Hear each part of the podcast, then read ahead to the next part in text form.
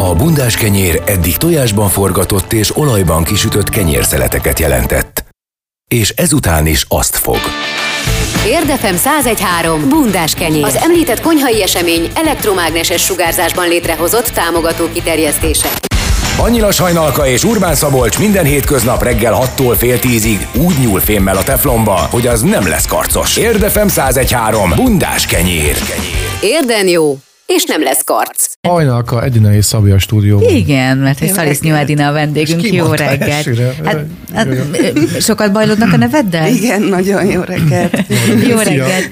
Mert hogy te az érdi könyvmoly klub, vagy az Érdi Könyvklubnak a vezetője vagy? Hát az egyik alapítója, igen. Uh, eredetileg hárman alapítottuk, um, de hát én vagyok az, aki ilyen nagyon uh, lelkesen, nagyon előre menve próbálom hinteni az igét, hogy minél többen olvassanak, meg minél többen legyenek ennek a jó kis csapatnak a, a része. 2020 februárjában alakultatok, hogyha minden igaz, február 29-én, hogy jól látom, tavaly ültetek össze először, még a pandémia előtt. Igen, Honnan igen. jött az ötlet, és mennyire van kedvük az embereknek olvasni, mert pont a múltkor beszélgettünk a Szabival arról, hogy mennyire ritkán veszünk már könyvet a kezünkbe. Uh, igazából onnan jött az ötlet, hogy uh, vannak országos könyves csoportok, uh, talán az egyik leghíresebb az a szabadosági féle Nincs időm olvasni kihívás, és gyakorlatilag onnan találtunk egymásra érdiek, és gondoltuk azt, hogy akkor legyen egy kis érdi csoportunk, aztán én otthon voltam, illetve még most is otthon vagyok a kisfiammal, és hát jó sok időm volt akkor olvasni az elején, úgyhogy kipattant a fejemből, hogy mi lenne, hogyha megcsinálnánk itt egy könyvklubot, és akkor én elkezdtem mocorogni, egy- egyeztettem a könyvtárral, a, a könyvesbolttal, a helyi könyvesbolttal, elkezdtem hirdetni a helyi Facebook csoportokban, és akkor itt szépen összeállt egy társaság, ez gyakorlatilag 2000 19 decemberében állt össze, és 2020 januárjában uh, lett Gárdos Péternek az első, illetve a könyve a- az első közös könyvünk, és gyakorlatilag onnan elindult, hogy minden egyes hónapban, a hó utolsó szombatján összeülünk, megbeszéljük a könyvet, és nagyon-nagyon sokan szeretnek amúgy olvasni. Igazából csak ki kell alakítani azt a rutint, hogy, hogy a hétköznap része legyen. Sokszor tényleg több időt nyomkodjuk a telefon, mondjuk, mint amennyit kellene. Hogyha egy kicsit kevesebb, akkor már is lehet simán 20 percet olvasni. Már emlék, emlegetted, vagy belekaptunk ebbe a témába, mit csinálnak a könyvklubban az emberek? Mert hogy mondjuk egy zenészklubban ott elzenélgetnek, de ott egymásnak olvasgattok, vagy mi mi történik? Nem, bár az is tök jó lenne, de, de arra sajnos nincs idő. Szívesen az A- ötletet. Köszi. Szóval a könyvklubban azt csináljuk, hogy egyrészt minden hónapban megvan a téma. A, a helyi könyvtár, ugye a Csuka Zoltán könyvtár részéről, hát Nida Juditot én kiemelem, mert ő, ő a szívünknek a csücske. A, velük egyeztetjük mindig, hogy mi a könyvtárnak a havi kiemelése, ugyanaz lesz a mi témánk is, hogy egy kicsit terelgessük az embereket a könyvtár felé is, és akkor az alapján, a téma alapján néha egy kicsit szabadon értelmezve választunk egy közös könyvet, és akkor a, egy hónapja van mindenkinek elolvasni a könyvet, hó végén találkozunk, leülünk és megbeszéljük. E, nagyon-nagyon sok gondolat merül fel, meg teljesen másképp olvas az ember, amikor arra készül, hogy beszélni kell róla. Egyrészt, Másrészt pedig hó közben rengeteg-rengeteg könyvajánló van, mindenki megosztja, hogy ki mit olvas éppen. Ha a témában keresünk, akkor segítünk egymásnak, de volt például adventi naptárunk is, ahol minden egyes tag szerepelt, minden egyes aktív tag szerepelt az adott napon, és megvolt mindenkinek a, a, a kérdéssor, hogy mi volt az évkönyve, mi volt a legjobb könyvélmény, mi az az idézet, amit magával visz, stb. És akkor ez egy ilyen tök jó dolog volt, készülöttünk így a, a karácsonyra. A könyvmoly klub, vagy hát az érdi könyvklub az inkább kikből áll, tehát hogy arra vagyok kíváncsi, hogy korosztályt tekintve meg tudjátok-e szólítani például a fiatalokat, vagy inkább, inkább az idősebbek csatlakoznak, akiknek van idejük, vagy, vagy tényleg Inkább mindenki- a kettő között. Aha. Inkább a kettő között vannak, uh, hát azt mondom, hogy ilyen 20-30 éves, inkább a, a 20 éves kor vége felé, 30-40-es, uh, illetve van azért az idősebb korosztályból is, Hát nagyjából szerintem 60 pluszosok, kevesebben vannak az idősek, többen vagyunk mi így a, a, a középkorosztály.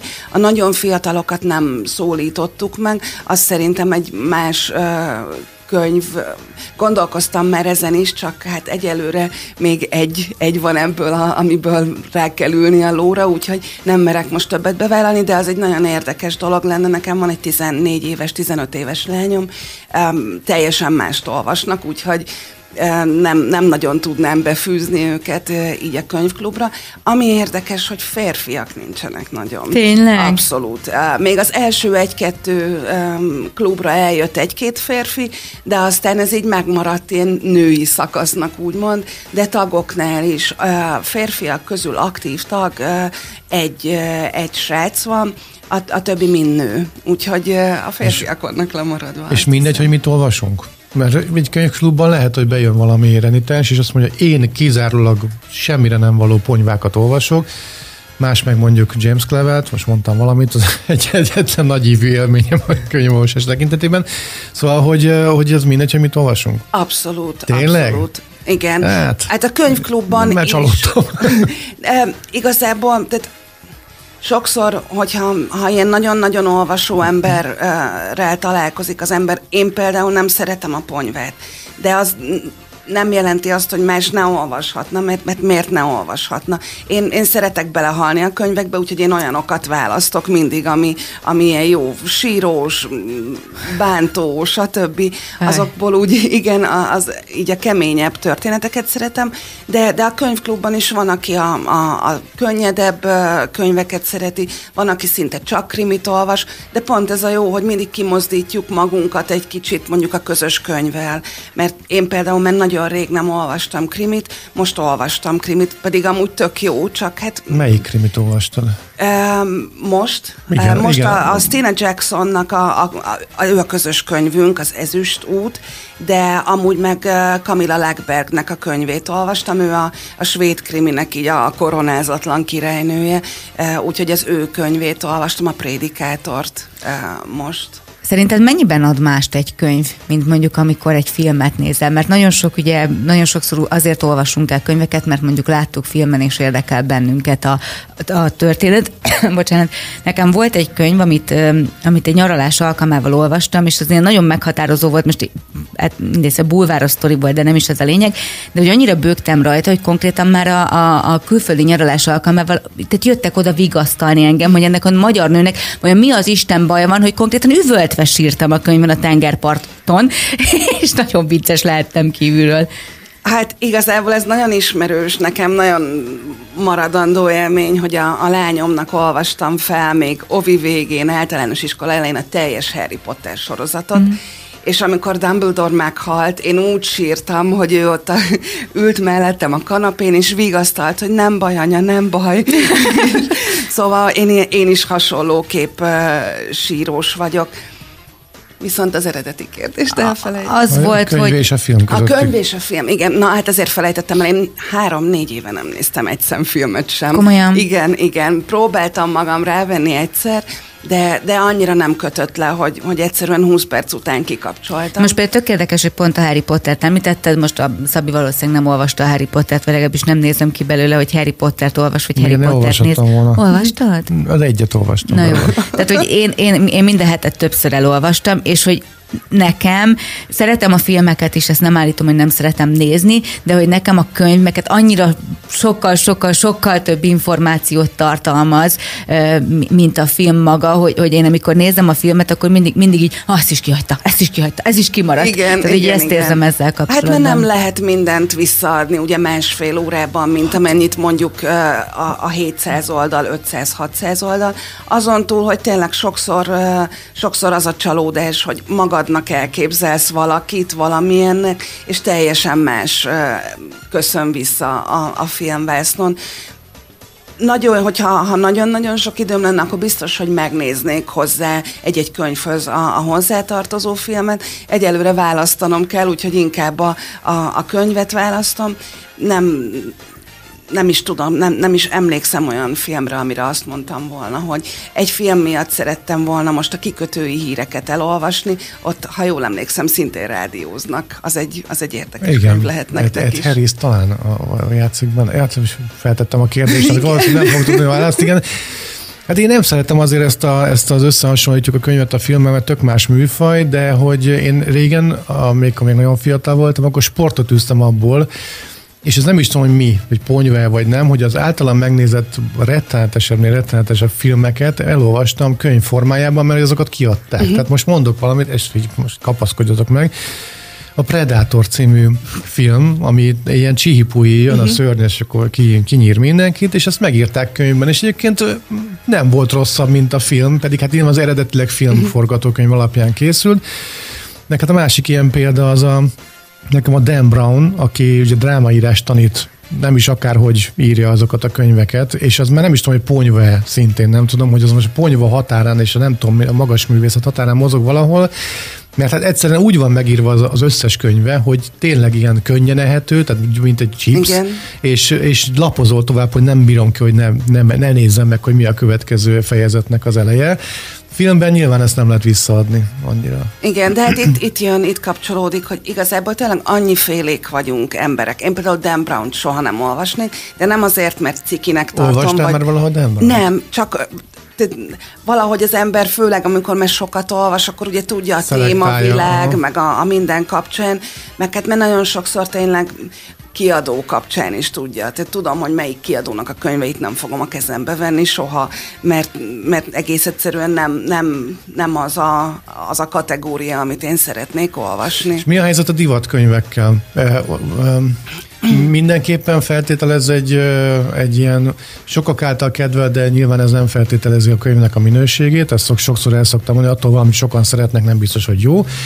Azt hiszem a kedvenc ilyen példám a Parfüm című könyv, amivel nekem nem volt gondom, de annyian, meg a, meg a Barikótól a sejem, uh-huh. talán uh, uh-huh. volt még ilyen, hogy annyian uh, olvasták, és olyan divatos lett, még filmet is csináltak belőle, és hát végül is annyira nem volt olyan hű, de nagyon jó könyv, de mégis olyan divatos volt. Ezeket tartsuk távol magunktól? Szerintem nem kell. Egyrészt mindenki saját maga fogja tudni eldönteni, hogy mennyit ad neki az a könyv. Van olyan könyv, ami, a, ami például most nagyon felkapott, az Edith Éva Égernek a, a könyvei, nem tudom, hogy hallottatok-e róla, ő egy holokauszt túlélő, és igazából eddig két könyve jelent meg, de, de egészen elképesztően sokat ad az embereknek. Ő például akárkinek, bárkinek, bármikor jöhet, mert tényleg nagyon sok erőt tud adni a, a, az embernek az ő története, de, de van rengeteg olyan könyv, amit, amit nagyon felkapnak, és, és érdemtelenül. Ez igazából tényleg valahol így a, a marketingen múlik, azt kell, hogy mondjam. Hogyha jól megmarketingelik a, a dolgot, a könyvet, akkor, akkor megveszi mindenki, aztán majd maximum otthon pufog, hogy, hogy mégsem olyan jó. Volt már olyan a könyvklubban, hogy választottatok egy könyvet, és mondjuk az megosztó volt? Tehát, hogy van, akinek nagyon tetszett, van, aki meg azt mondta, hogy hát azt alig bírtam végig szenvedni? Persze, persze. Nagyon sok ilyen könyvünk van, ami megosztó, van, akinek nagyon bejön. Talán az egyik legmegosztóbb az Zlatan Ibrahimovics életéről a, a könyv volt amit így a nyáron olvastunk. Hát nem, nem mindenkinek jött át az ő személyisége, meg ez a, ez a kemény fiús világ, a, de talán a legnagyobb, hát ez egy nagy fiaskó volt. Tavaly nyáron a, a könyvtár mesztelen férfiak kellenek legyen a borítón, ez volt a, a téma, és hát mi nem akartunk semmi ponyvát, ugye, ahol mesztelen férfiak vannak a borítón, úgyhogy kiválasztottunk egy, egy nagyon irodalmi, Mesztelen a király című könyvet, amit aztán hát így a, a, a, az alapítók közül ketten kezdtünk el olvasni, de mind a ketten pár oldal után félreraktuk, és le is fújtuk az a, a, mm. azt a havi könyv találkozót, mert annyira olvashatatlan volt. Egyébként most mondtad ez Zlatan Ibrahimovics nevét, és hogy nem csak sportolókról, hanem most nagyon-nagyon divatos a zenészekről, rockzenészekről, önéletrajzi könyvek, és ennek van két, két nagyon magasan szárnyaló példája. Az egyik a Bruce Dickinson, az Iron Maidennek az énekese, uh-huh. akinek az élettörténete az, az fantasztikus. Tehát az ember, aki nem Iron Maiden rajongó, azt se tudja, mi az a heavy metal, eszébe nem jut, hogy kezébe vegye, de mondjuk egy ilyen könyvklubban én bedobnám például, és nagyon divatosak ezek a zenészkönyvek, mert hogy a csávó az ugye pilóta, a Vivo válogatottnak a tiszteletben nem tudom milyen, emellett meg ugye rockzenész, aztán a másik a Duff McKagan, aki feketeöves, a Guns N' Roses-nek a basszusgitárosa, a feketeöves karatés, vagy kungfus, vagy nem tudom micsoda, emellett meg a 180-as IQ-ja van, uh-huh. hiperintelligens csóka, hogy ilyeneket is akkor ezek szerint megmértek egy ilyen könyvklubban? Igazából gyakorlatilag... Akkor ajánlom őket mind a kettőt. Bármi jöhet, elteszem magamnak így, de igazából tényleg bármi jöhet azt szoktuk szem előtt tartani, hogy legyen olyan téma benne, ami mondjuk két órányi beszélgetésre okot ad. Mert hát van, ami, van, ami egyáltalán, tehát fél óra alatt meg lehet beszélni, és kevés mondani valója van. Idén a, a szinte az összes könyv az a, a nagyon rossz, nagyon beteges szülő-gyermek kapcsolatra épült. Ezt így mindig utólag vesszük észre, hogy, hogy mert megint ilyen könyvet választottunk, mert megint ilyet, de valahogy úgy néz ki, hogy minden oda-vissza vezethető így a, a gyermek-szülő kapcsolatra, úgyhogy Hát igazából szerintem az ő életükben is lehet kutakodni még így a, a gyermekszülő kapcsolatokban. És van olyan könyv mondjuk, vannak a divatos írók, mondjuk a mondjuk a Murakami Haruki, aki ugye bármit ír, azon a bestseller lesz, de vannak olyan, olyan könyvek, amit mondjuk egy szaktársatok felfedez, mondjuk egy senki által nem ismert, mint Jan Martel volt annak uh-huh. idén a pi élete előtt, hogy senki nem tudta, hogy ő tud egy pi életét írni. De egyébként kezébe vesz egy könyvet, elolvas, és gyerekek, ezt olvassátok el, mert ez nagyon jó. És mondjuk a ti környezetetekben bestsellerrel válik, és azt mondják, hogy gyerekeket, ez nagyon nagy felfedezés. Nem értjük, hogy a világ ezt miért nem találta még meg. Sok ilyen van, sok ilyen van. Uh alapvetően pont ez a jó, hogy ilyen kis sokszínű társaságunk van, hogy, hogy tényleg mindenki másfelé kutakodik, másfelé nézelődik, mindenki olvas valamit, és akkor ezt hozza. Um, így derült ki például, van egy uh, amerikai um, író, Frank McCourt, és abszolút mellőzött a, az összes könyve, de az egyik csoporttak felfedezte magának a könyvtárban, én meg hozzátettem, hogy van a második, harmadik része is, amiről például meg ő nem tudott, és akkor ő azt így nyáron szépen bedarálta. Úgyhogy, úgyhogy abszolút ajánlatjuk így egymásnak a, a könyveket. Hát pont ez a jó benne, hogy több szem többet lát, mert egész egyszerűen nincs annyi szeme az embernek, hogy minden frontról behúzza. Biztos vagyok benne, hogy a könyvpiacnak is van egy ilyen hullámzása, mondjuk nemzetek tekintetében honnan jönnek a jó írók általában? Én úgy, úgy veszem észre, hogy északról azért jönnek, vagy az egy bizonyos ö, fajtájú könyvek jönnek inkább, a krimik északról, mások meg mondjuk Dél-Amerikából. Mi, mond? Hát nem csak krimik jönnek északról, északról elég jó családtörténetek is jönnek, nem, nem, nem csak krimik. Igazából hát a, a svéd, norvég, Finn a finn az talán egy kicsit kevesebb, az izlandi, akik, akik most így nagyon aratnak, de Hát ez pont egy kérdés lesz majd a, a, az esemény kapcsán a vendégünk felé, hogy, hogy miért onnan jönnek a, a jó krimik, hogy miért nem Görögországból e, például. Úgyhogy hát gyakorlatilag ez egy nagy kérdés. Hát Anglia, Amerika az így mindig tarol. Én például az amerikai szerzőkkel eléggé szkeptikus vagyok. Nekem nagyon sokszor jön le nagyon amerikaiként, nagyon megmondóként, nagyon éljük az életünket, stb. Ilyen életmutanácsadó könyvek jönnek jobbára. Mm, nagyon sok embernek az is sokat ad, talán annak, aki kevesebbet olvas, mert hogyha sokat olvas valaki, akkor, akkor sokkal jobb könyveket is tud találni, mint azok. Jó. Folytassuk uh, innen szerintem. Forró és friss és a függönyön is áthatol, mégsem hagy foltot. Bundás kenyér. Érdefem 1013. Vendégünk továbbra is Szalisznyó Edina, az Érdi Könyvmolyok, az Érdi Könyvklub egyik alapítója, akivel nagyon érdekes beszélgetéseket folytattunk adáson kívül, de mindjárt átérünk a hétvégi első Érdi nyárpúcsúztató könyvmoly fesztiválra, de kérdeztem tőled egy olyat, amiről szeretném ma beszélnünk adásban is, hogy ti min olvastok, hogy a könyvet a kezetekbe veszitek, vagy inkább az elbukot használjátok? Mindkettő, ahogy a helyzet megkívánja. Van olyan élethelyzet, amikor csak e-könyvben tudjuk olvasni, van olyan könyv, amit csak e-könyvben adnak ki például, van, amikor ugye éjszaka kell olvasnunk, van, amikor úgy olvasunk, hogy gyerek a kezünkben van, és ott nehezebb megfogni egy több száz oldalas könyvet, de alapvetően papír alapon szeretünk olvasni, azt preferáljuk jobban, illetve hát van nagyon sok olyan galád, köztük szerintem én vagyok a, a leggaládabb, aki, aki kíméletlenül telefirkálja a könyvét, és, és aláhúz, nem csak jelölök, aláhúzok, odaírok, kiírok, Ja, és szamerfülezek. Úgyhogy... De, ez, bocsánat, ezt miért csinálod? A, hogyha a közös könyvet ö, nézzük, akkor igyekszem egyrészt minél később elolvasni, így szoktam általában csütörtök vagy péntek este nekielni a könyvnek, és töltem az egész éjszakát olvasással, hogy minél frissebb legyen az élmény. A, az aláhúzás jelölés az pedig azért, hogy tudjak a beszélgetésben um, vonatkoztatni, vagy hivatkozni bizonyos részekre, illetve én például annyira uh, moly vagyok, hogy én kiírom magamnak a, az idézeteket, amik megfognak mondatok, amiket nagyon szeretek. Van egy kis olvasónaplóm, és akkor ott vezetem, hogy miket olvastam, milyen gondolataim lettek róla, stb. Majd a gyerekeim elcsemegészhetnek, hogyha már ott tartunk uh-huh. egyszer. Úgyhogy mindkettő. Volt már olyan, hogy mondjuk egy mondatot, vagy egy karaktert teljesen másként láttatok, akik olvasták a könyvet? Vagy mondjuk olyan, hogy teljesen más milyennek képzeltétek el? Inkább úgy mondanám, hogy másnak ítéltük meg.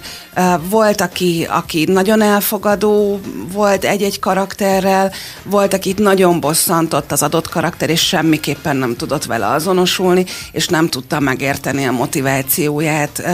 Úgyhogy ezért van nagyon sok ilyen könyv, meg ilyen karakter, ahol nagyon-nagyon nem értünk egyet egymással, nagyon más, hogy látjuk a dolgokat, de pont ezért jó megbeszélni, mert nagyon sokszor eszünkbe se jut egy olyan aspektus, ami a másiknak igen, hogy basszus, lehet, hogy azért csinálta, vagy lehet, hogy ez nem is annyira gáz. Van köztetek versengés, hogy ki olvas el több könyvet? Hát azt mondom, hogy szerintem nem. Nem számszerűsítjük nagyon, persze vezetjük, illetve hát szerintem a legtöbben vezetjük, van a Moly nevű applikáció, illetve van a Goodreads a másik, ahol meg hát ugye sokan papír alapon is vezetjük az olvasmányjainkat, de gyakorlatilag ilyen versengés nincsen, hogy, hogy a hó végén kiposztoljuk, hogy akkor én nyolc könyvet olvastam, én tizet. Ez egy jó, jó szokás, hogy nem csináljuk, más könyves csoportokban sokszor van ez, és hát akarva akaratlanul okoz kellemetlenséget. Egyrészt nem az elolvasott oldalak száma számít, másrészt meg tényleg nem mindig van az embernek annyi ideje, amennyit feltétlenül szeretne. De mennyit olvasol egyébként évente? Hány könyvet? Hát ugye itt a szünetben beszéltük, uh, amikor a, a kisfiam megszületett, akkor voltam a lehető legjobb, akkor nagyon-nagyon sokat tudtam olvasni, akkor volt a 90, azóta ez a 60-70-80 közötti. Azért um, az is szép. Szép, szép, de én azért szeretnék többet, mert nagyon-nagyon sok olyan könyv van otthon, amit már megvettem, de még nem olvastam, meg hát a könyvtár is még ugye ott vár. De Edina, te gyerekkorodban is ennyire sokat olvastál, vagy ez felnőtt korodra alakult ki? Vagy hogyan alakul ki egy gyerekben egy könyv iránti szeretet. Tehát, hogy most olyan nehéz világot élünk szerintem, hogy rászoktassuk a gyerekeket arra, hogy, hogy olvassanak, és ne a kütyűiket nyomkodják, ne számítógépezzenek, ne telefonozzanak, stb. stb. Tehát, hogy hogyan lehet valakiben kialakítani azt a fajta szeretetet, hogy egy könyvet olvasson el mhm. inkább, és mondjuk vágyjon arra, hogy könyvet Igen. olvasson. Igazából én egész gyerekkorom óta, tehát egész pici korom óta rengeteg gyerekkönyvet megtartottam, ugye én is saját magamnak, amiket először ugye a lány lányomnak, aztán mert a fiamnak olvasok. Nekem is sokat olvastak, rengeteg diafilmet néztünk, az, az a mai napig megmarad, még a, a, az én gyerekkori diáimat nézik a, az én gyerekeim is. Úgyhogy ez, ez nagyon megvolt. Aztán persze hullámzott volt, hogy, hogy sport miatt kevesebbet olvastam, volt, hogy, hogy aztán többet. Amikor jött a, a, az angol nyelv, mint szerelem, akkor csak angolul voltam hajlandó olvasni. Azt még, még a magyar irodalom órán is csak angolul olvastam, úgyhogy ki is tiltottak az iskolai könyvtárból, hogy nem, nem vihetek ki tanítás közben több könyvet. Úgyhogy igazából ez nekem a kezdetektől fogva meg volt, nyilván élethelyzetek hozták, hogy mikor mennyit, de mindig ott volt az ágyam mellett a táskámban a könyv, szóval anélkül nem, nem nagyon indulok el sehova. De akkor hiszel abban, hogy az a szülő, és akkor most itt a szülőknek tudunk tanácsot adni, hogy aki olvas a gyerekének, az a gyerek az, az könnyebben válik mondjuk könyvszeretővé, vagy mondjuk olvasó emberré? Abszolút, abszolút. Kell a példa, nem lehet azt mondani, ugyanúgy, a, ahogy mondjuk a húsevés, nem mondhatod a gyerekednek, hogy ne egyél húst, hogyha te, te eszed a húst. Ugyanez van a könyvekkel is, hogyha látja, hogy ott van körülöttünk, hogy, hogy, hogy a szülő is nyúl, olvas, ha ez a napi, napi rutinnak a része, akkor, akkor ő ebben nő bele. Az én, én fiamat tudom példának mondani, hogy tényleg azt látja, hogy mindenhol könyv van, pakolgatja, tudja, hogy mit olvasok most, és akkor szépen hozza oda, hm. hogy ez anyakönyve, hogyha látja, hogy a, az életünk része a könyv, akkor, akkor az neki is ugyanúgy az lesz. Persze ugyanúgy vannak hullámok, a, a lányomnál volt például egy két-három-négy hónapos kihagyás, amikor alig olvasott, olyankor én hagyom, van, amikor ilyen olvasói válság van, majd kijön belőle, ki is jött belőle, van, amikor én is nehezebben találok rá arra a könyvre, amit, amit igazán olvasni akarok, úgyhogy van, hogy tízbe belekezdek, és a tizenegyediket fejezem be. Sok könyvetek van? Sok, sok. Több, mint kellene, ha legalábbis a férjem szerint mindenképpen. És mondtál még egy nagyon helyes információt, amit szerintem még érdemes esetleg megfogadni, hogy azt mondtad, hogy nem vásárolsz újonnan könyvet, hanem hogy inkább használtan veszed a könyveket. Ezt miért? Igazából én sajnálom is a könyveket, mert mint amiket így kidobásra, meg erre, arra szánnak, azokat én menekítem, amennyire csak tudom, meg amennyire a hely engedi. Meg egyrészt egy környezettudatosságot gondolok én mögött, hogy nem, nem veszem meg az újonnan nyomtatottat, hanem ami már ott van, és, és nem kell senkinek. Ugyanúgy, mint ugye a használt ruha is, azért ez is egy apró lépés nem mellesleg meg, hogyha az ember tényleg annyi könyvet vesz meg, amennyit szeretne elolvasni, hát a, a gatyája rámegy. Az biztos. Az biztos, az biztos. És uh, neked vannak ilyen korszakaid? Vagy mondtad azért, hogy neked be van tájol, vagy körülbelül mit olvasol, de vannak ilyen korszakaid, hogy uh, krimi, ezt mondtad, és esetleg valami történelmi vonatkozás. James Clavell-t emlegettem az elején, ugye, hogy régmúltba is visszanyúlunk esetleg? Vagy, Én a vagy családtörténeteket szeretem nagyon. A családtörténeteket szeretem nagyon. Nagyon szeretem a, az angol irodalmat, a, inkább a klasszikusabb angol-amerikai irodalmat nagyon szeretem a krimiket is, csak hát nagyon nem szeretem, mert közben meg lerágom a körmeimet, úgyhogy inkább ezt próbálom minimalizálni, mert nem, nagyon nem tudok jó krimit olvasni, teljes stresszben vagyok. Hogy végig. kell jó krimit olvasni? Hát szerintem úgy, hogy nem élem bele magam annyira, hogy, hogy most azonnal, úristen, mi fog történni. Én tényleg nagyon izgulós vagyok, meg, meg nagyon, hát amit te is mondtál, nagyon beleélem magam.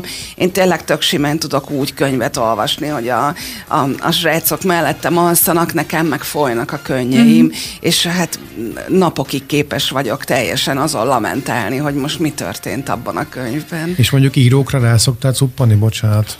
Vagy, mert azért, azért, kérdez, azért teszem fel ezt a kérdést így, mert hogy volt felnőtt könyvben is, meg gyerek mesekönyvben is olyan, hogy gyakorlatilag már minden egyes fordulatot előre tudtam, hogy mit fog írni, mit fog mondani, még nem csak nézi előtt hallgattam uh-huh. volna annak idején, hogy tudtam, hogy most jön az, hogy teketóriázni, ez a szó, és hogy a könyvekben is úgy van, hogy vannak ilyen írói fordulatok, amik minden könyvben ugyanaz, és csak unalmassá válik egy idő után. Hát igazából nekem kevés olyan író van, akit mindent, mindent elolvastam, nagyon kevés olyan van, én Steinbecket szeretem nagyon, ő eléggé klasszikusnak számít, de, de hát olyan mondani valója van, ami, ami így a, a mai napokban is ugyanúgy megállja a helyét. Na neki olvastam el az összes könyvét. Volt Hemingway hónapom, amikor challenge magam ugye kihívásként, hogy, hogy minél több Hemingway-t olvassak. Um, ha... Ez kicsit olyan, mint ha valaki Tarbéla hónapot tartana a filmben. Igen, elég kemény hónap volt. Nem is tudtam minden maradék művét elolvasni, de, de hát azért még van egy kis időm talán. Illetve hát mondjuk a női vonalon nekem Joan Harris, akit, akit nagyon imádok, aki, aki kevésbé illik bele minden egyéb vonulatba, ő, ő gasztró regényeket ír, de egész egyszerűen úgy ír az ételekről, hogy én, aki amúgy nem nagyon szeretek főzni, a, a nyári kihívásom az volt, hogy, hogy egy már nem nyomtatott, uh, 15 ezer forintért árult szakácskönyvet megvegyek, amit ő írt. Úgyhogy, mm. úgyhogy ezt sikerült megvennem a 15 helyett 10 ezerért, úgyhogy annak nagyon örültem. Meg hát azért, mert csináltam is belőle kaját, ami, ami szintén meglepő az én Annak meg mások is örültek. Igen. Csak egyetlen egy gondolat, és aztán beszéljünk a hétvégi fesztiválról, hogy volt már olyan, hogy egy könyvön napokig kattogtál? Vagy, vagy, vagy úgy nagyon megérintett? Nekem a J.K. Rowlingnak volt egy könyve, az átmeneti üresedés, uh-huh. nem tudom, olvastad Na, ő, ő, azt még nem olvastam olyan megrázó volt ez a könyv, és terhesen olvastam. Ha elolvasod, akkor fogod érteni, hogy miért. Terhesen olvastam azt a könyvet, hogy utána konkrétan egy hétig meg voltam zakkanva. Uh-huh. Na hát szerintem erről a férjem nyilatkozhatna jobban, mert tényleg, tényleg megzakkan az ember egy-egy könyv után. Hát igazából most nem is tudnék olyan, olyan könyvet mondani, ami, ami olyan rendkívüli módon mindegyik valamelyik valamilyen szinten kiborít. Igazából a hidegvérrel volt talán az a Truman Capotinak a, a regénye, ahol egy, egy valós eseményt feldolgozva olyan tűpontosan írt le egy, egy családnak a lemészárlását, hogy, hogy utána én tényleg hetekig nem tudtam magammal mit kezdeni, mert hogy tényleg annyira, és közben láttam, hogy, hogy kik voltak a gyilkosok, és mi, mi juttatta őket odáig, szóval egészen elképesztő történet, azt ajánlom mindenkinek, az egy eléggé ilyen krimis beütés. És akkor beszéljünk a hétvégi első érti nyárbúcsúztató könyvmoly fesztiválról, ami a Bárkaféban lesz, itt a Sétányon, ért központban. Kiket vártok, kik mehetnek oda, csak klubtagok, vagy bárki érdeklődés, mi fog történni? Igazából ez az első olyan alkalom, amikor nem csak klubtagokat várunk, mert mint hogy nem csak klubtagok tudják, hogy lesz ez az esemény. Alapvetően ugye a, a könyves kibeszélőket a, a Facebook csoport uh, tagjainak tartjuk, ahova persze bárkit várunk, sok szeretettel, nem csak érdi, ért környéki embereket szintén.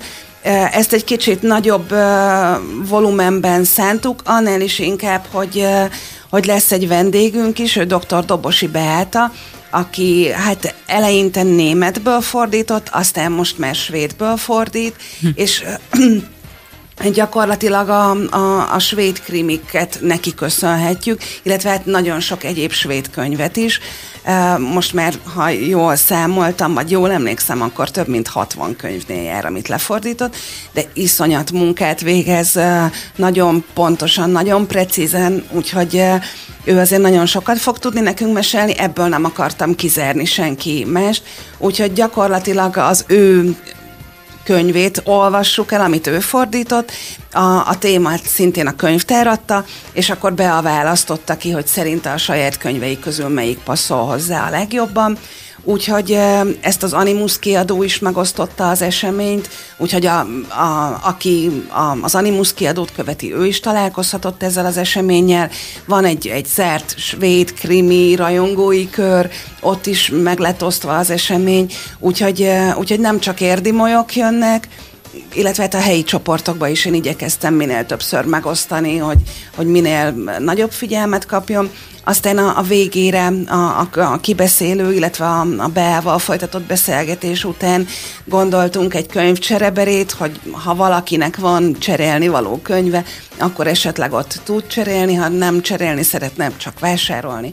Azt is uh, lehet, de így azért egész jól tudnak uh, gazdát cserélni könyvek, szintén ugye a környezetudatosság jegyében illetve hát a, a kicsikre is gondoltunk, mert hogy nagyon sokan vagyunk anyukek, és hát Bölöni Réka volt, aki, aki nagyon kedvesen elvállalta ezt a, a felkérést, hogy egy, egy kis három órás műsorral, amíg mi moly anyukák el, elmolyolunk egymással, addig ő a, a moly gyerekeket szórakoztatja. Lehet csatlakozni a Facebook csoportotokhoz? Vagy Persze. ennek vannak valami komoly kritériumai, hogy már pedig csak olyan csatlakozhat, aki heti három könyvet elolvas? Nem, nem, bárki csatlakozhat. Ha egyáltalán nem olvas valaki, őt kifejezetten várjuk, mert, mert garantáltan meg fog jönni a kedve a, a sok könyvajánlótól, de tényleg, tényleg bárkit várunk. Én alapvetően szeretném is minél jobban dúzasztani a csoportot, mert, mert tényleg aki olvas, az, az, az jóval elfogadóbb lesz, meg, meg empatikusabb a másikkal ami nem feltétlenül jelent rosszat a mai világban. Nagyon köszönjük, hogy itt voltál. Az eseményt egyébként a Facebookon úgy találják meg, hogy első érdi nyárbúcsúztató könyvmoly fesztivál, és ez 25-én lesz, és 16 órakor igen, kezdődik igen, majd. Igen. Nagyon köszönjük, hogy itt voltál. Köszönöm, köszönjük, hogy itt lehettem. Szalisz Nyuedinával beszélgettünk az Érdi Könyvklub alapítójával, és menjen mindenki erre a szuper kis fesztivál, és olvassunk minél többet. Érdefem 1013. Bundás kenyér. 1013 a magyar igazság. Tabu döntő sorozatot indított Fodor János a negyedik negyedben olyan legendákkal beszélget az öregedésről és az elmúlástól, mint Vitrai Tamás, Tordai Teri, Pogány Judit, Szinetár Miklós, Molnár Piroska vagy épp Jordán Tamás.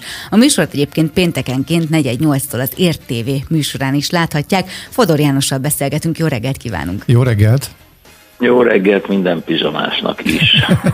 Azt mondta a Szabi, hogy ez nem lesz egy vidám beszélgetés. Honnan jött az ötlet, hogy éppen az elmúlásról és az öregedésről beszélges ilyen óriás, ismert emberekkel, mint akiket éppen az imént felsoroltam?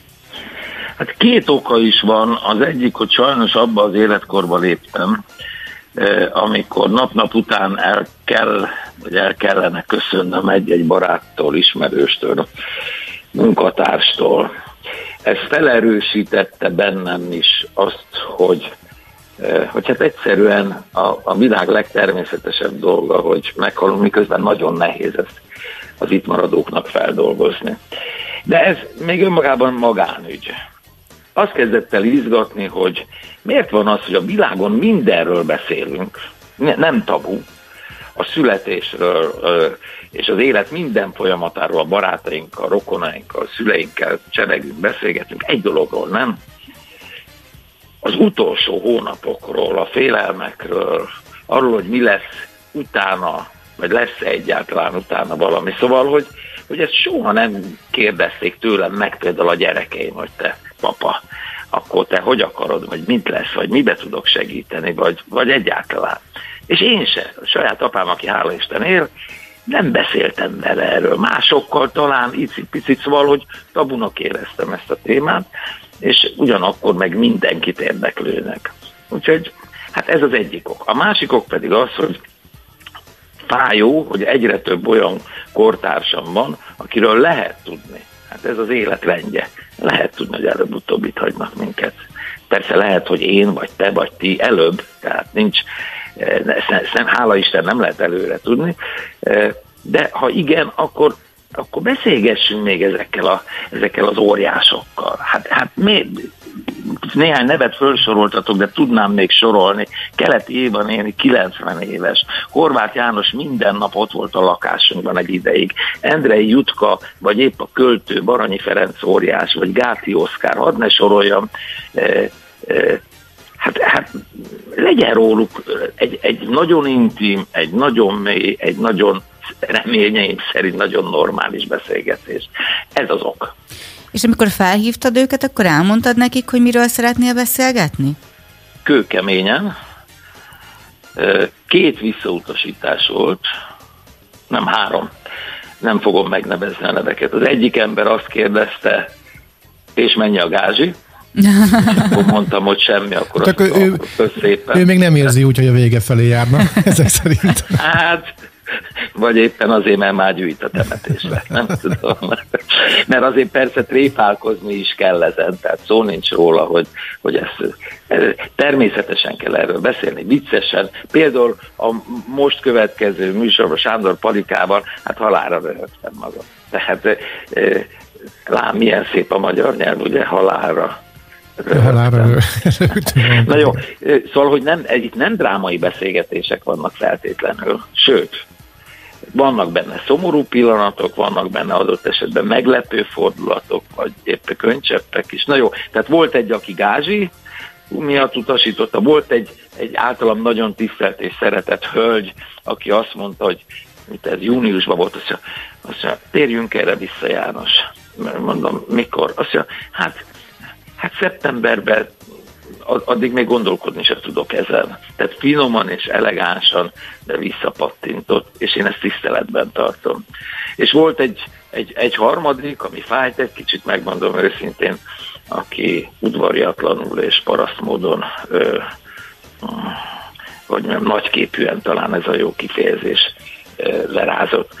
Tehát megszólítottam 40 embert, 40-ből három ilyen volt, mindenki más azt mondta, hogy egy megtiszteltetés, hogy egy ilyen körbe beszélgethetek veled, vagy éppen megtiszteltetés, hogy leülünk egymással beszélgetni, vagy éppen azt mondták, hogy igen, tényleg ez erről adott esetben beszélni kell. Ez elég jó arány egyébként, és um, nyilvánvaló az ember, amikor benne van egy élethelyzetben, vagy élet szakaszában, akkor nem, nem nincs kiképezve arra, hogy akkor azt éppen hogyan kéne csinálni. Gondolom azért így a beszélgetésben ezért összekerül pár olyan, olyan információ, ami mondjuk azért mégiscsak segít abban, hogy hogy kell ezt az életszakaszt, amiről ugye ezekben a beszélgetésekben szó van, megélni, és ha lehet, akkor vidáman megélni. Kijöttek ezekből a beszélgetésekből ilyen kvázi jó tanácsok, hogy nézd János, én ezt így csinálom, és szerintem ez így jó, vagy ez abszolút mindenkire személyre szabott? Hát elég személyre szabott, vannak azonosságok persze, tehát nem azt mondom, hogy, hogy nincs. Van, aki készül. Tehát tudja, tudja, hogy van még három éven várhatóan, van, aki tudja, hogy beteg volt, van. Ezek, ezek adnak egyfajta receptet, például azt, hogy figyelj, nem kell erről gondolkodni, élni kell az életet, nem akarom tudni, hogy mennyi adatik meg nekem, de addig minden percét szeretném élvezni. Ez egy általános, ez egy általános dolog. A másik általános dolog, ami mindenkire jellemző, hogy, hogy kiszolgáltatottan emberi léthez méltatlan módon nem szeretném befejezni. Ezt persze mindenki mondja, ugye én is, te is, minden normális ember mondja, aztán amikor elérünk odáig, hogy netán így lenne, akkor hát akkor persze megkapaszkodunk az életbe, de baromira. Horváth János mondta például, megkérdeztem tőle, hogy mond, tételezzük fel, hála Isten, jó állapotban vagy, és nem te, hogy demens leszel, hogy elhűlsz, hogy mozdulni nem tudsz, hogy pelenkázni kéne akkor azt mondja, hát akkor erre van megoldás. Mondom, mi? Azt mondja, hát tudod, van az a módszer, hogy előbb befejezni. Na most könnyű ilyet mondani. Uh-huh. Miközben mindannyian azt gondoljuk, de, de egyáltalán nem biztos, hogy igazunk van. Na jó, e, mindenki találkozik a halál, a halál gondolatával, élete előbbi vagy utóbbi szakaszában, még a gyerekek is. Erre szoktam mindig elmondani. Van annyi időm, hogy egy rövid történetet Persze, hogyne, hogyne. Hogy talán két éves forma volt a, a fiúnokám, aki a, a bátyával nálam volt. A bátya előre rohant, én le voltam maradva. És egyszer csak azt látom, hogy, hogy a kisrác legugol és bámul valamit nagyon. Én közeledek hozzá észreveszem, hogy a bátyja, észrevesz, hogy lemaradt az öccse, visszafordul hozzá. Egy kicsivel előbb ér oda a bátyja, mint én, de már én hallótávon belül voltam. Azt látom, hogy a, a bátyja ráteszi a, a vállára, az öccse vállára a kezét, és azt mondja, hogy ez az életrendje, gyere. És egy döglött bogár volt ott. Uh-huh. És ez olyan szép dolog volt, és én azt láttam, hogy már akkor, tehát ilyen kicsi korban is foglalkoztat, aztán persze elfelejtjük, hála a jó Istennek, hát nem lehet úgy élni, hogy a rosszra készüljünk, vagy a békre. De amikor megkérdeztem a nem tudom én, a sok nép kabarok bennem, én már nem is tudom, hogy kit kérdeztem, de majd eszembe jut, hogy, hogy de ott feküdtél a kórházba kiterítve. Igen. és, és nem volt egyáltalán biztos, hogy ebből én kiszállok, hogy visszajövök. Forgács Gábor. Egy kocsmába beszélgettem vele, és persze röhögtünk a, azon, mert már túl volt rajta. Mert már túl volt rajta. Vagy maradandó, maradandó változások történtek vele nagy műtétekkel, és az életet úgy is elfogadja, és úgy is tud neki örülni. Szóval nagyon érdekes ez a, nagyon érdekes. Jött, Tehát óriási egyéniségekkel. Jöttek szembe olyan meglepő sztorik például, hogy említetted ezt, hogy, hogy vidáman éljük az utolsó akárhány évünket is, nem foglalkozunk azzal, hogy mennyi van hátra, de hogy pozitívan, és akkor csináljuk tovább a dolgokat. Hogy mondjuk valaki Például a Vitrai Tamásról így nem tudom elképzelni, hogy elkezd metal koncertre járni, így, tehát hogy voltak, voltak egy kicsit így megbolondult, már bocsánat a kifejezésért, tehát hogy azt vetted észre, hogy... Hogy belevettem a Hát egy, azt mondta, hogy na most már akkor minden, mindegy, bedobom a lovak közé a gyeplőt, aztán hadd menjen. Volt nem, ilyen? Nem, nem, nem. Ezek az emberek eh, okos emberek, tehetséges emberek, dolgos emberek, forgatnak, terveik vannak, ö, ö, ö, részt vesznek még így vagy úgy képességeik és lehetőségeik és egészségügyi állapotok szerint. Hát itt van Molnár Piroska például, hát azért ő se fiatal már, ezer baja van. Hát annyi a munkája, hogy ki nem lát belőle. Nincs ideje meghalni. Hála jó Istennek. Ahogy szokták mondani, igen. Igen, ahogy szokták mondani. Volt Öt olyan, hogy meghatódtál? Voltak Többször. könnyek? És ezt hát mennyire könnyek... engedted meg magadnak? Nem, nem, nem, nem, nem. Tehát azért volt, hogy meghatottam, volt, volt, hogy elszomorodtam, volt, hogy keserűséggel találkoztam, de hát inkább a pillanatok. Hát a vitrai, ugye a vitrai a, a, a nagy bölény, a, a féltem is egy kicsit ettől a beszélgetéstől.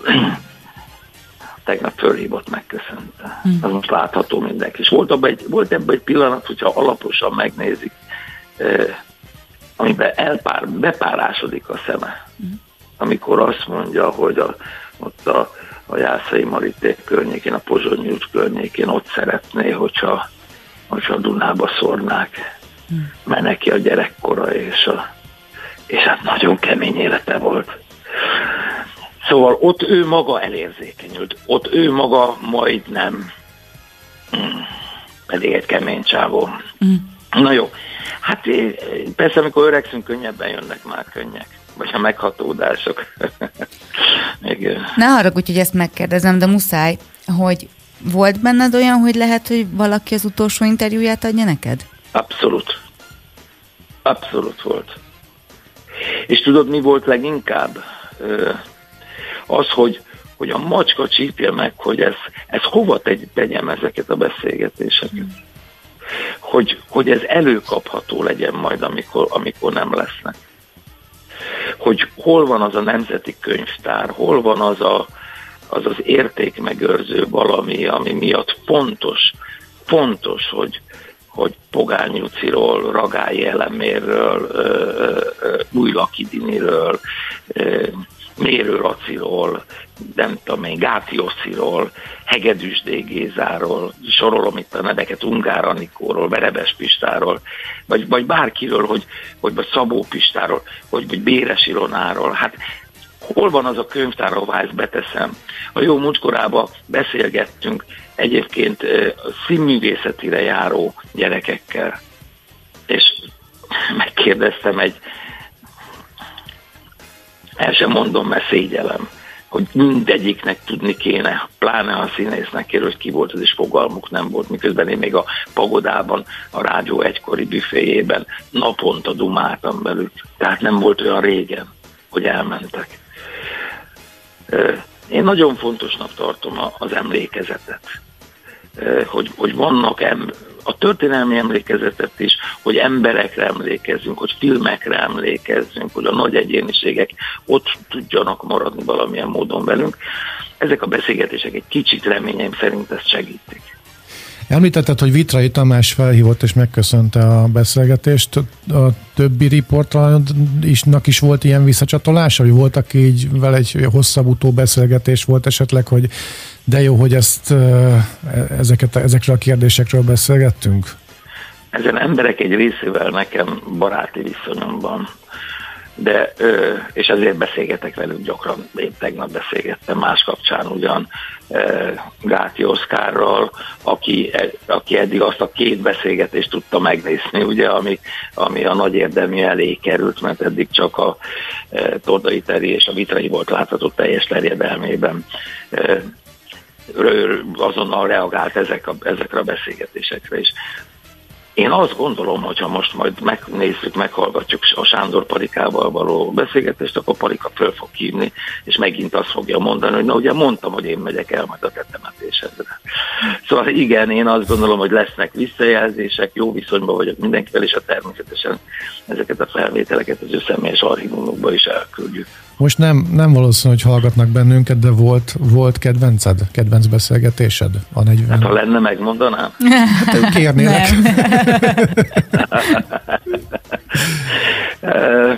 volt nagyon érdekes, volt nagyon meglepő. Például a Mérő Lászlóval való beszélgetés, akit én egész nagyon-nagyon régóta, és ő nagyon másképp gondolkodik, mint a többség. Tehát ő például az időt nem úgy méri, ahogy én, vagy vélhetően ti, vagy, vagy sokan. Tehát ő, ő, ő nem azt mondja, hogy hogy tehát fordi, a, a számsort fordítva, fordítva nézi, nem azt nézi, hogy mennyit telt el, mert ez nem jelent semmit. Mennyi van hátra? Mm. Tehát egy izzó élettartalma, ugye? Nem öreg az az izzó, amelyiknek van, hiába szolgált még nem tudom én két évet, vagy ötöt, vagy tizet, hogyha még 153 ezer üzemórája van. Azt kell nézni. Például ez egy nagyon meglepő beszélgetés volt nekem, mert egy egész más szemszögből tekintett az idő múlására. Beregi Péter barátom, aki, aki hát egy nagyon okos ember, aki egy nagyon-nagyon okos ember, mondott olyan bölcsességeket, egyébként vallási alapú bölcsességeket is, amire azt mondtam, hogy húha, vagy Jordán Tamás, aki mert azért két dolog mindig visszatér, hogy van-e valami, ami elrendez. Van-e Isten magyarán? És azt mondja Jordán, Adira vetített egy kis fényt ezáltal, azt mondja, hogy hát nekem mindegy, hogy az zongora az Isten vagy más. Uh-huh. Értitek? Tehát, hogy, hogy ezek nagyon érdekes dolgok, hogy Juhász Árpád, a geológus, aki hát az abszolút a racionalitás oldaláról nézi a világot, a közvetet, a, az időt egyáltalán, és azt mondja, jó, de mi volt az ősrobbanás előtt? És elbizonytalanodik. Miből lett az élet, vagy hogyan? Érted? És aztán a folyamatot már látja és materialisan tudja magyarázni. Szóval ez a kapcsolódás például mindenkit izgat, mindenkit érdekel, és százmillió olyan dolog van, amit nem tudunk megmagyarázni, nem is kell feltétlenül, de beszélni róla igen. Bornai Tibor, aki nem nagyon idős még, ugye hála Istennek, de mégis már azért ő is a negyedik negyedben van, nagyon érdekes dolgokat mondott, hogy két kapu van amin belépünk, meg amin eltávozunk. A köztelévő utat is ismerjük. És utána, meg előtte. Hát azt nem, igen. Ugye? És volt, lesz. Érdekes, érdekes felvetések ezek, és, és hát valószínű, hogy a 40 plusz riportolanyodból azért egy-két olyan gondolat, ami, ami összeállít egy nagy egységet, azért kiderül. Úgyhogy mindenkit arra kapacitálnék, hogy amennyit csak tudjon nézzen meg belőle, hogy hallgasson meg belőle. érdekes, amúgy jó, jó szórakozás is. Ö, ö, ö, és hát akkor, ha már itt tartunk, akkor hadd köszönjem meg a, a ti cégeteknek, vagyis a, az érdi, nem tudom, médiacentrum. médiacentrum. segítségét is, mert hát természetesen úgy nézett ki, hogy, hogy mindenfajta támogatás nélkül kell ezt a sorozatot is megcsinálnom, és aztán végül végül egy pici anyagi segítséget, az pici, szóval egy kicsi anyagi segítséget kaptunk az Icebergtől, köszönet nekik, és kaptunk tőletek, meg a TV13-tól, irattatok egy munkatársat segítségül, és két kamerát pedig kölcsönbe meg tudtam szerezni a, a TV13-tól, és ennélkül azért ez a sorozat nem jöhetett volna létre. Nagyon szívesen, nem, nem veszett kárba a segítség,